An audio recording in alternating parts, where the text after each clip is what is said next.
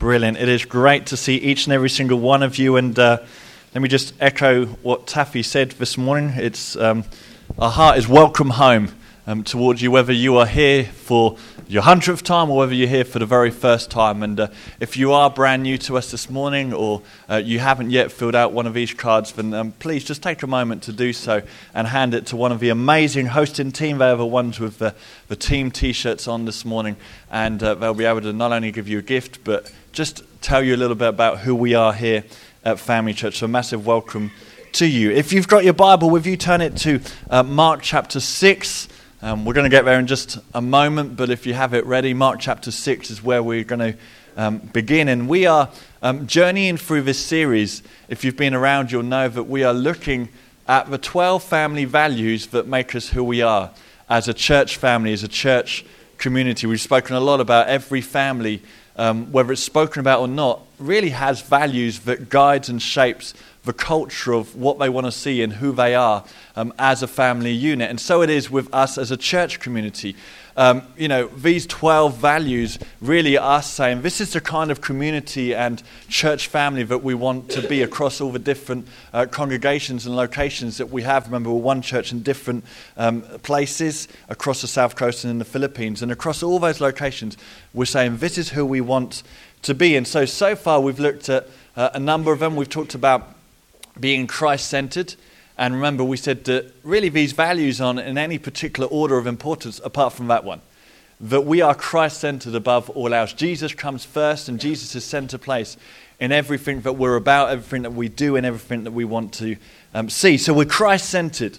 Uh, we're Bible believing. We've looked at that, we're a Bible believing community. We've spoken about the fact that we are spiritual, and all these um, messages are available for you to catch up online. And then we spoke last week about the fact that we are servant hearted. Now, some of you, um, off the back of last week's message, wondered whether we were going to have a mass foot washing ceremony this morning. You'll be very glad to know uh, that that's not happening. It's not like we're ending and then, right, into the car park and get your shoes and socks off. We won't be doing that. And if you're like, what on earth are you going on about? Listen to last week's message.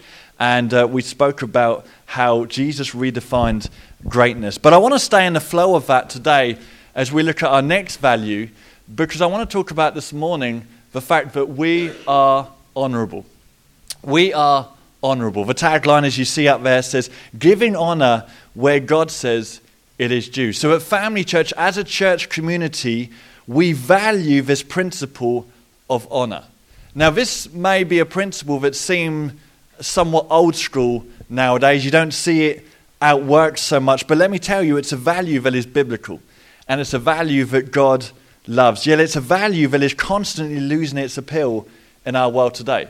Right? It doesn't take a genius to work out that that's a reality. It doesn't take you long when you pick up a newspaper and read an article or flick through social media for five minutes, watch television for any amount of time, and you will see that in today's culture, honor is in short supply.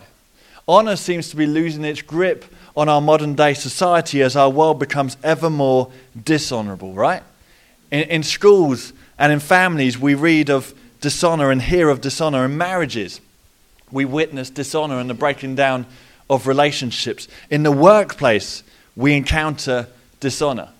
This is an age where it's fashionable to mock any leader of any kind. This is a time where it sells to destroy reputations. And it feels like we've reached a stage in which nobody of any sort of ilk is, is protected from being criticized and damaged and dishonored in one way or another. Not the government, not teachers, not spouses, not parents. On, a whole, on the whole, we're surrounded by a culture of dishonor. And yet, as God's people, we don't want to be drawn into a cultural fault, amen? We, we don't want to live exactly as the world lives around us because God's kingdom shows us a different way to what the world would teach us today. You see, God's kingdom is a kingdom of honor, and honoring others is a kingdom principle and a family church value. So today we're going to explore this together. We're going to look at what this means for us individually and some, some heart surgery again today in terms of how God wants us to live, but also how this affects us as a church community. Now, as I said, sadly, in this society, in this country in which we're living today, dishonor seems to be on the rise, honor seems to be in short supply. Yet, actually, when you travel around the world and go to different countries and different cultures, and you may know this to be true, the reality is that there are cultures where honor, they've remained and maintained the ethos of honor, right from the big stuff right to the tiny little details. In fact, in many nations and countries, even how you greet each other is a sign of honor. So in Japan, and I'm not going to pronounce this right, so if you're a fluent Japanese speaker, just put your fingers in your ears this morning. But in Japan, said with my Pompey accent, the ajigi, I'm sure it's not actually called that, but that's how it's spelled. So the ajigi is the, the Japanese way of greeting each other, a sign of honor. Uh, and basically, the lower, I was going to do this, but actually my knees are in such a shape that I probably wouldn't, no, but God's healed them, so it's okay. So, the lower you bow, and the longer you bow for, the more honor you are showing to the person that you are greeting in that moment. And all around the world, there are all these different greetings that are a sign of honor, some which border on a little bit of a bizarre. So in, in Greece, you have backslapping. So when you greet somebody, and that's kind of okay. With some people, you do that yourself. So you greet each other and you give a back slap. In Mon- Mongolia, you exchange a pipe. Um, not so much done in Havant, but in Mongolia, you exchange a pipe. Slightly stranger territory now, Maori, some press their noses together while closing their eyes. I was going to get some. I was to get you to do this before the message, but I thought actually, by the time I preach, nobody would actually be in the room. In Oman, try this one in a Leigh Park pub. In Oman, after a handshake, men might add a kiss on the nose. I dare you this week in a Leigh Park pub to say, I'm originally, you may not know this, I'm originally from Oman, so let me give you the Oman greeting. But Taiwan, this is probably my favorite. Taiwan, the traditional greeting is, Have you eaten? I want to be in a land where the traditional greeting of honor when you first meet somebody is, Have you eaten? That could lead to so many great opportunities in Taiwan. And then my favorite in Tuvalu. Now, this could completely transform your Christmas experience. In Tuvalu, an island in the Pacific Ocean, relatives press a face to a cheek of the other and sniff deeply. I mean, s- some of you, you, you're picturing Christmas now. There's some relatives that it wouldn't be comfortable, but you kind of go with it. There's some, re- um, let's not name them today, but there's some relatives you do not want to be embracing and sniffing deeply. And I'll just leave you with that picture as we go through the rest of the message. Now, we might not go as far as some of those greetings at Family Church, you'll be pleased to know, but we do want to be a people who are known for how we honor those that God has called us to honor.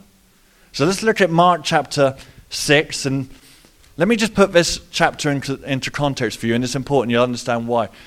Just before what we're about to read, Jesus has been preaching to multitudes. He's been casting demons out of people. He's been healing people. He, he even calms a storm. Nature itself, the wind and the waves, responds to his voice. This is all the kind of things that he's doing.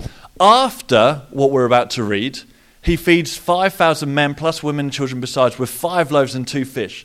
He heals a deaf and mute man. He, he, he does so many different things. He heals a blind man. The list goes on and on and on. So you've got all these incredible things before, all these incredible things afterwards, but sandwiched in between all of that are six verses in Mark chapter 6 where Jesus goes to his hometown. This is what it says Mark 6, 1 to 4.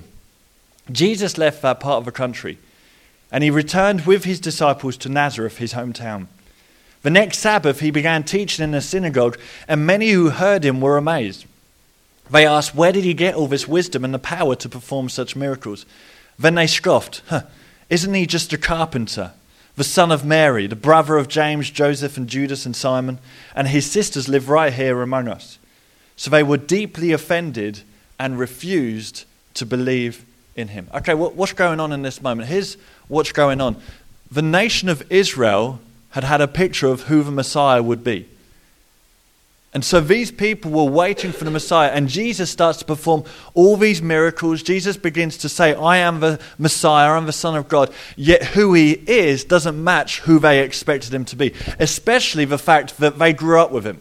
Especially the fact that they went to the equivalent of school or whatever it would have been with him. Especially the fact that he was the one who made the cabinet that they purchased from him as a carpenter. This was the Jesus, and they couldn't match up who Jesus was, who they knew, and who he claimed to be, and all the things that he was doing based on their expectation of the Messiah. And so in verse 4 it says this And Jesus told them, A prophet is honored everywhere except in his own, own hometown and among his relatives and his own family. Okay, let's just pause there for a moment. Jesus says, A prophet is honored everywhere, except in his hometown or among his own family. Now, that phrase, many translations have got the, the word without honor.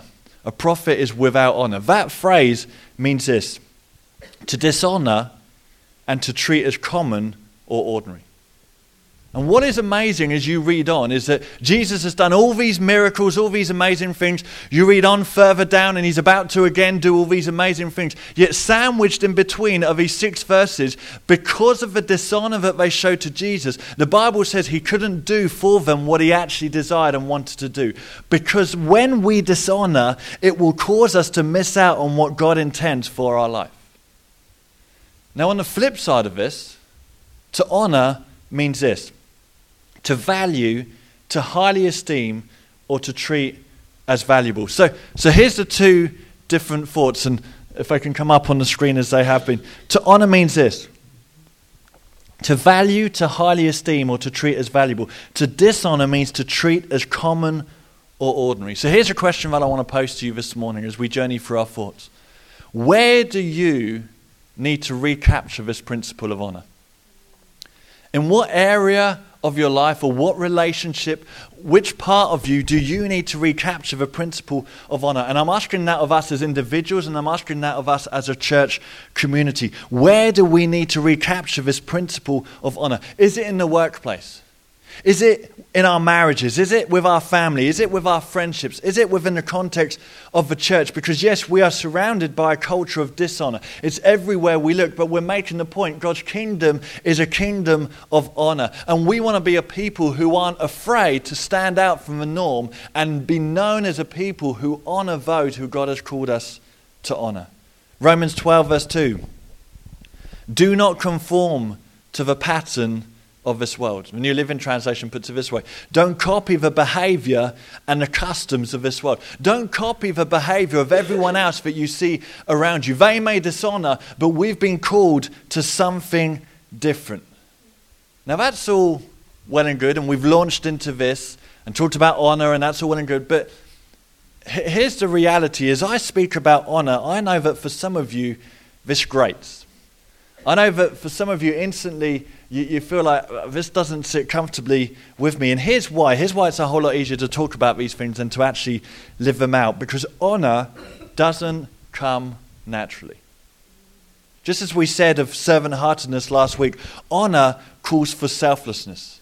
And the truth is, so often, as we said last week, we, we want to be about us and our needs. So often in life, we want the honor. We want to be the ones that are served. And it starts off at a young age, right? If you've ever been around kids, you'll know that they struggle to honor one another above themselves. If you've ever been, give me a show of hands if you've ever been to a park with any young children or, or young people, right? You know that moment. They don't stand there, and I've never been to a park with my three girls, and, and the kids are stood there going, oh, Do you know what? You, do you want to go? I, have seen you. You want to go on the swing. So you go before me. I'll just stand back. You enjoy your moment. I'll take a photo of you, and then I, you can have, I can have a go after you. you. You never see order. What you see is chaos. What you see is wood chip everywhere. What you hear is screaming. You can tell I love going to the park. What, what, all this stuff is happening. Why? Because they're kids. They want it to be about them. They want to be self serving. But guess what? As adults, we may not go to the park as often, but we struggle to grow grow out of that. We still make life about us and our needs and what we want. It can be hard to grow out of wanting to be the receiver of honor and not the giver. We so often want to be served, not to be the one serving. And as we spoke of last week, even Jesus' disciples got this wrong. To the point where he gathered them together and he explained the greatest is the one who knows how to serve. Paul later put it this way Romans 12, verse 10. Honor one another above yourselves. So, one of our family values is that we are honorable. But how is that outworked? Because it's fine to talk about it, but how is that practically outworked in our lives? And I believe when we talk about this, there are three important directions that we need to look at this morning up, alongside, and out.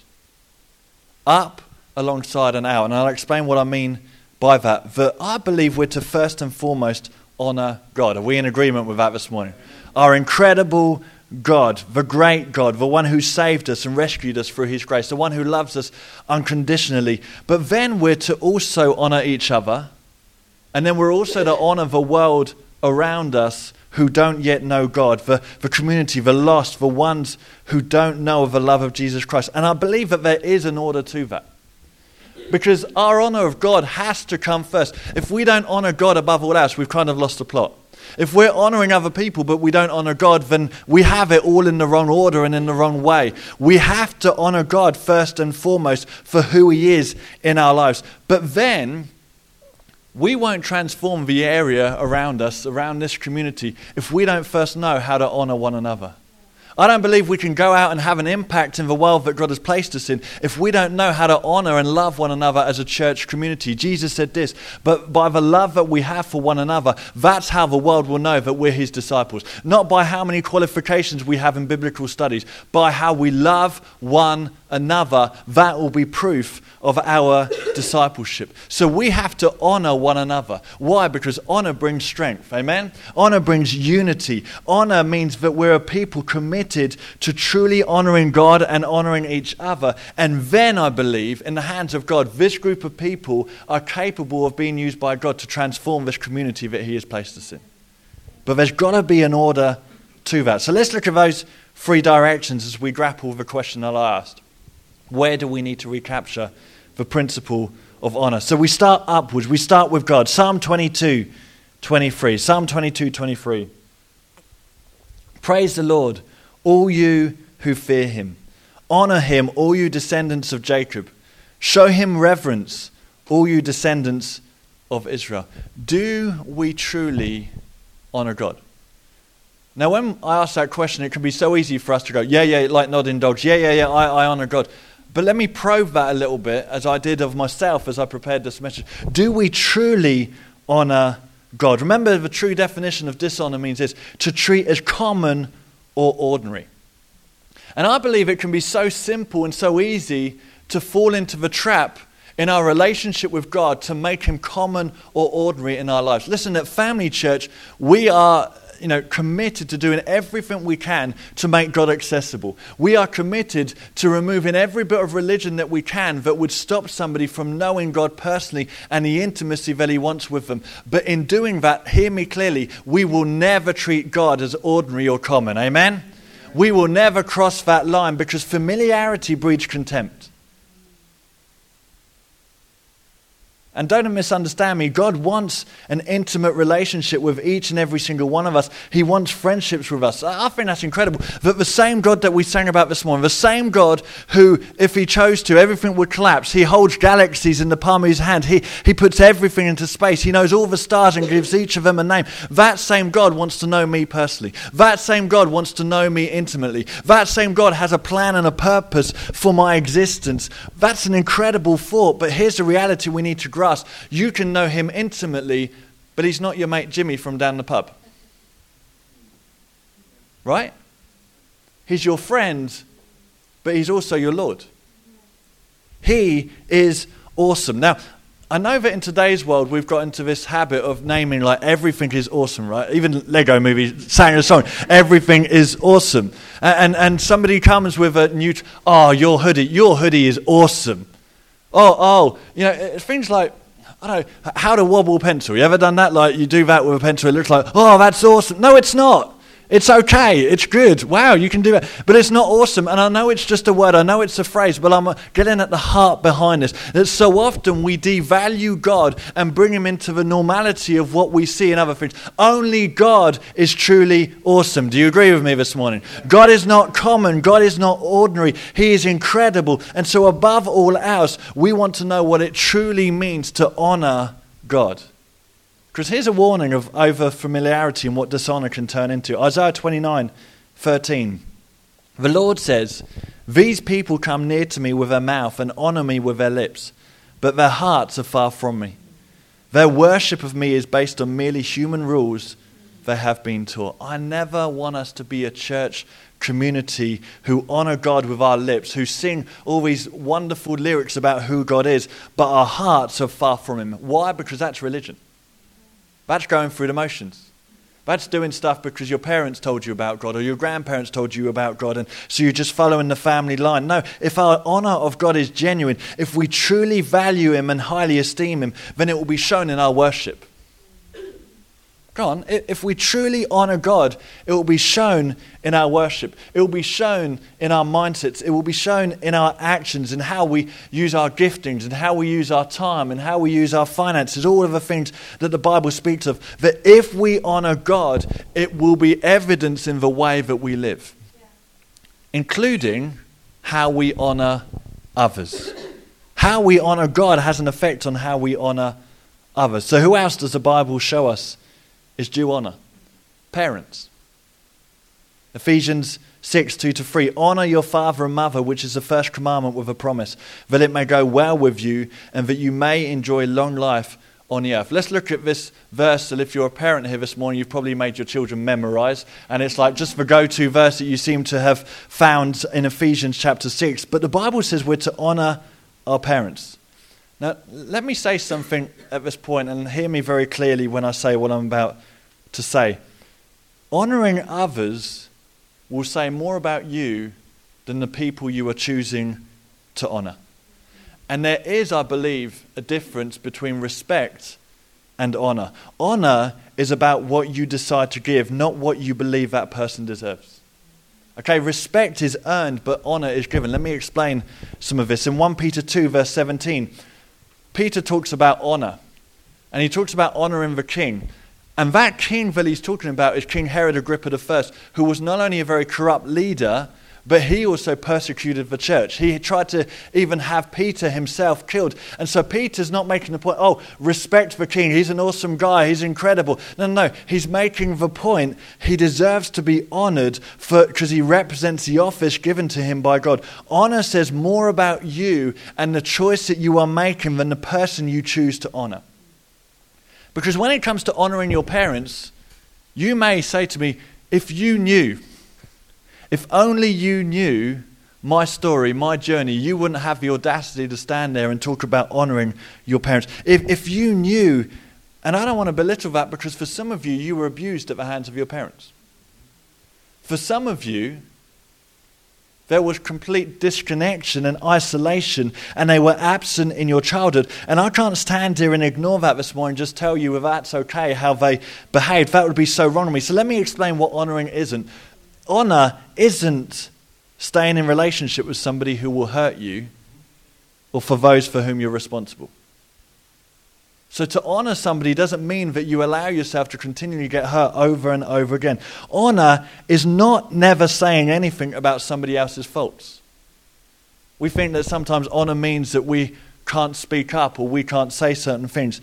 That's not what honor is. Honor is not enabling someone to remain in sin through silence and inaction. Honor is not thinking a person is wonderful when they're not. Understand, giving honor is a choice, not a feeling. So you can value your parent as a person, a person who gave you life, and yet not necessarily be in any type of relationship with him or her whatsoever if that's not going to be helpful for your journey moving forward. Honoring a per- parent is about your attitude towards them. So the Bible talks about honoring our parents. But, parents, before um, you suddenly get smug about this, let's look at the next verse. Ephesians 6, verse 4 says, Fathers, speaking to parents, do not provoke your children to anger by the way that you treat them. Rather, bring them up with the discipline and instruction that comes from the Lord. So, parents, we're to honor our children. Because remember, dishonor means to treat as common or ordinary, but to honor means to highly esteem, to value in your life. You say, well, how do I dishonor? I believe there are some ways that we dishonor our kids. I believe, and I've been guilty of this, we dishonor our kids when we're always too busy for them. We dishonor our kids when instead of talking about how they could have done things differently and how their way wasn't the way God would like us to move forward, we attack their, and their identity with the words that we use. We dishonor them. Where do we need to recapture this principle of honor? The Bible says we're also to honor our spouses if we're married. So, husbands and wives, let me challenge you this morning. Do you honor one another in the words that you use? Do you honor one another in the way that you are towards one another because honor will give a marriage life. Honor will give a marriage strength and longevity, but dishonor will tear a marriage apart. Dishonor will bring an end to a marriage that God intended. Do we need to recapture the principle of honor in our marriages? Are we okay this morning? I know this is hard hitting, but it's got to be a reality. What about in our church community? Now, if some of you are offended, you're really going to be offended by what I say next because the Bible says we're to honor church leaders. You're like, oh, okay, how do I get out of this room without it being really obvious that I'm offended? 1 Timothy 5, verse 17 The elders who direct the affairs of the church well are worthy of double honor, especially those whose work is preaching and teaching. Now, I could have avoided this bit altogether because it's more comfortable for people, more comfortable for me, but we don't want to be a church that only preaches the bits that we want to preach. We want to preach the full counsel of God. And here's the reality here's why some people struggle with this because in some parts of the world, in different cultures, including sometimes the UK, what the Bible instructs us to do to honor church leadership has actually crossed a line to worshiping church leadership, to idolizing church leadership. And the Bible never called us to do that, yet we can't throw the baby out with the bathwater because clearly the Bible teaches us that we're to honor church leadership. That the reality is, when we dishonor church leadership and we devalue their biblical role in our lives, we miss out on what God wants to do through them in our lives. We're to honor each other. I always know this is a hard hitting word when the room is just silent. We're to honor each other. Family church, we want to be a place where we take delight in honoring one another. Romans 12, verse 10 says this Love each other with genuine affection. We looked at this earlier, but different translation. Love each other with genuine affection and take delight in honoring each other. Let's be real for a moment. Do we come to church thinking, oh, it's going to be a good morning, then I'm going to do my roast, then I'm going to hang out tonight, and, you know, it's going to be a good day? But do we actually come to church thinking, I'm going to intentionally look to love other people in my church community with genuine affection? I'm going to look to honor them this morning. Do we come with that heartbeat and that mindset? 1 John 4, verse 7. Dear friends, let us love one another, for love comes from God. Everyone who loves has been born of God and knows God. So at Family Church, we want to be a church that delights in honoring one another because honor brings strength, honor brings unity to what God wants to do in our so, what does that actually practically look like? Because I can stand here and go, let's honor one another. What, what does that look like? It looks like believing the best. Believing the best of one another in our church community. Now, honor isn't blind, but it does believe the best. It hopes for the best. It speaks well of others. Honor refuses to gossip. Right? If, if we say we're going to be a church of honor, that means that we choose not to gossip about other people in our church community. In fact, we choose to gossip. We choose to gossip great things about what they're doing and who they are in Christ. It looks like serving one another. Again, if you want to know more on that, listen to last week's message that we will redefine what greatness really is. It looks like helping others with their needs, not dwelling on ours. It looks like thanking one another.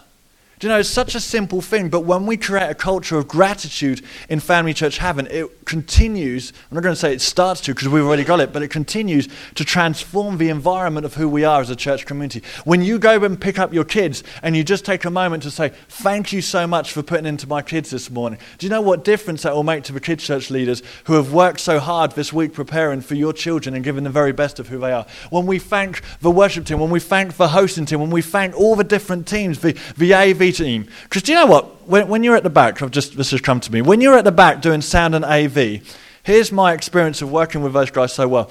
They're, they're never really thanked because all the time that it's going well, we just presume, oh, it's okay. The minute somebody is slow with the words or the sound goes wrong, here's what the whole entire church does. We're facing this way, praising God. All of a sudden, and you're back there, and they're like, you suddenly got like a hundred eyes looking at you, going, "You did the words too slow." There was feedback on the mic. It's just human nature. But I'm making the point because how many times do we sort of go, Great job this morning, thank you? It's something little, but it's creating a culture of gratitude in who we are as family church Havant. I, I want to encourage you, I want, I want to challenge you. Become inventive in how you can honor other people in this church community. Because it's a joy when you begin to live this way and when you begin to honor one another above yourselves. And then, at the end, and we'll bring this in now, as a result of honoring God and honoring each other, we then look out. We then choose to honor the world around us. You know, at Family Church, we want to have an impact in our local community for God. We're, we're desperate to see God continue, again, not start, but continue to do a work in this community that He has placed us in. And one of the ways we do that is by showing honor. Because remember, to show honor means to treat as valuable. Do we understand the value that Jesus places on the lost? Do we understand, really understand the value of what Jesus was saying when he told this story and he said there was a shepherd with a hundred sheep and he counted there was 99 and one was missing. And he left the 99 to go in search of the one. And, and we talk a lot about that bit, but here's the next bit that really gets me that he comes back with a sheep on his shoulder, celebrating because that one which was lost has now been found. Do we understand the value that Jesus places on the lost? Because when we do, we will do whatever we can to honor the world around us and honor those who don't yet know the love of Jesus as we have the privilege of knowing. Amen?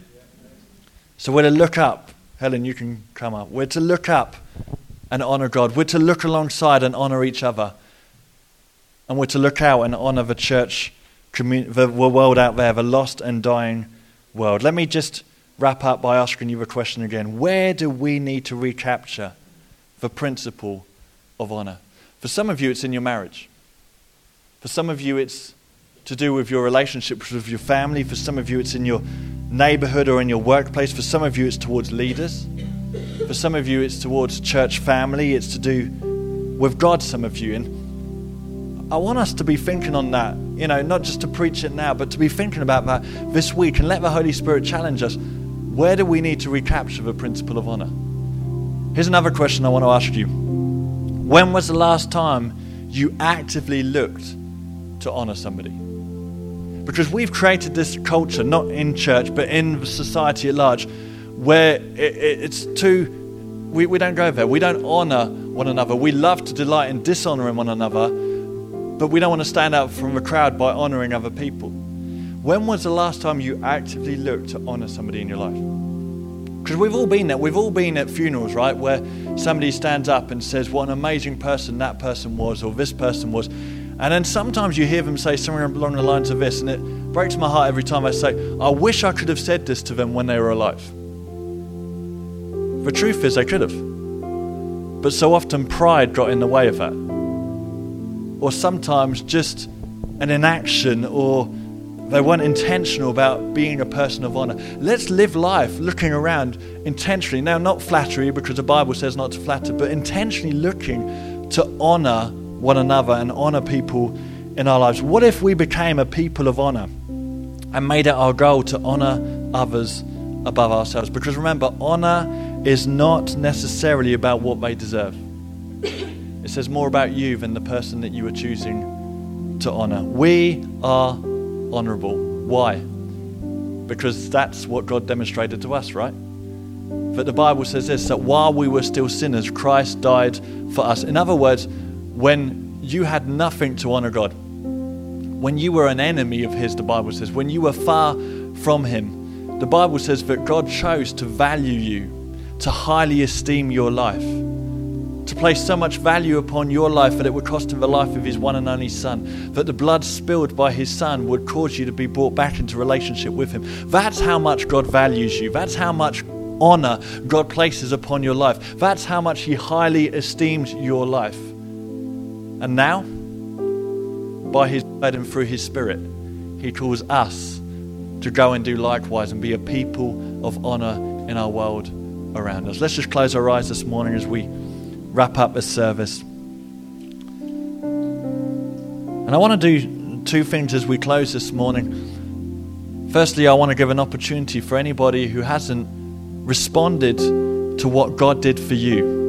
and what I've just spoken about, that while we were still sinners, whilst you were far from Him, the Bible says that God sent His Son to live a perfect life and to live a sacrificial death so that you could be brought back into relationship with Him as He always intended for your life. And firstly, I want to give an opportunity for anybody who's never responded to the gospel. What does gospel mean? It simply means good news. And here's the good news God loves you, God wants you a relationship with you, and everything that previously prevented you from having that relationship has been dealt with through His Son, Jesus Christ. And so today we want to give you an opportunity just to begin that relationship. And, you know, there's going to be a big journey ahead of you after this, but it's okay because not only do we want to introduce you to Jesus, we want to teach you about Jesus and help you learn of Him as well. So I'm going to pray a prayer this morning. And if you're sat in a seat saying, Yeah, that, that's me this morning, then just receive this prayer. But I'm praying on your behalf, and then I'm going to give you an opportunity to respond this morning. Heavenly Father, I thank you that you sent your Son Jesus to die for me. I thank you that you valued me so much that you would stop at nothing to be in relationship with me. Lord, I know that I've made mistakes. I know that my life is not in the right place, but today I want to change that. Today I want to give you my future. I ask that you forgive my sin. I ask that you make me brand new in this moment. And I thank you that I know you and will have relationship with you all the days of my life. Amen. If that's you today, just make that decision in your heart. Jesus, I need you. Jesus, I want you. Thank you for this new life that you're offering me today. And if that's you and you're making that decision, then after the service, what I want to encourage you to do is just to go towards, actually towards the front. Come to the front just as people pack up the chairs and stuff, and just say to me or to Taffy or to somebody that you saw this morning, just say, I, I made that decision because we want to give you some tools to help you, and we just want to pray with you as you begin that journey. But also, I want to give an opportunity in this moment just for us to respond to what God has been speaking through His Word this morning. And just in this moment, just let the Holy Spirit speak to your heart. What is the Holy Spirit speaking to you about the message today? Where do you need to recapture the principle of honor? And it probably doesn't take long for you to realize because as I was communicating it and as the Holy Spirit was speaking to you, even as the words were being shared, the Holy Spirit probably highlighted this area, this relationship, this person. And I just want to pray for you that you would make a decision today based on what the Holy Spirit has been prompting to you. Hear me again very clearly. It may not mean that you re begin certain relationships that would be unhealthy for you to be in relationship with. But I'm talking about our heart condition, our honor that we have for those that God has called us to honor. Heavenly Father, I thank you for your word. I thank you that your word is alive and it's active, it's sharper than a double edged sword. And today, as we've gathered around your word, Lord, I thank you that it's been doing something in our lives. It's been challenging us and shaping us and, and, and encouraging us and showing us your truth. And Lord, I thank you that we wouldn't just gather around your word and then go home and do nothing. Jesus, you made it clear that our lives are built on rock when we hear your words and put them into practice. You use James to encourage us not to just be hearers of a word, but to also be doers of a word as well. So, Holy Spirit, I pray that you would not only challenge us this morning, but you would strengthen us and help us and be our guide and our teacher as we learn more of what it is to honor people in our lives. Lord, may we make decisions today that will change our future because of people we chose to honor according to your truth and according to your instruction. Lord, obedience isn't always easy, but we know that there's always blessing the other side of it. So thank you, Lord, that you challenge us and you shape us to be people of honor. And Lord, over this church community, Father, I thank you for what we have. God, we rejoice in this, this family, this community. We just love what you've created here in Family Church Havant. But God, we don't just want to sit back and rest where we're at. We want to be even better at honoring one another, at loving one another, as we spoke of last week, serving one another. Lord, may we be a church that when people walk in from the outside who don't yet know you, that they would say, There is something radically different about these people. May, Lord, the love that we have for one another be a testimony of what you are doing in and through our lives. Lord, may people come in and say they are just super servants. They are just people who love one another. They are people who honor one another above themselves. And Lord, may all of that bring glory not to our name, but to your name. May all of that bring salvation to those who don't yet know you. Lord, may the way that we live as a church community have an impact in the world of those who don't yet know and love you. God, thank you for this morning. Thank you for the kids and all that they've learned. Thank you for the conversations that we're about to have over tea and coffee. Thank you for everybody who served this morning to make this morning what it is. And God, may we live out of what you've taught us today into the week. God, we speak blessing over every single person and household. May everything that they put their hand to this week be blessed in Jesus' mighty name. Amen. Amen. Come on, let's give him praise this morning.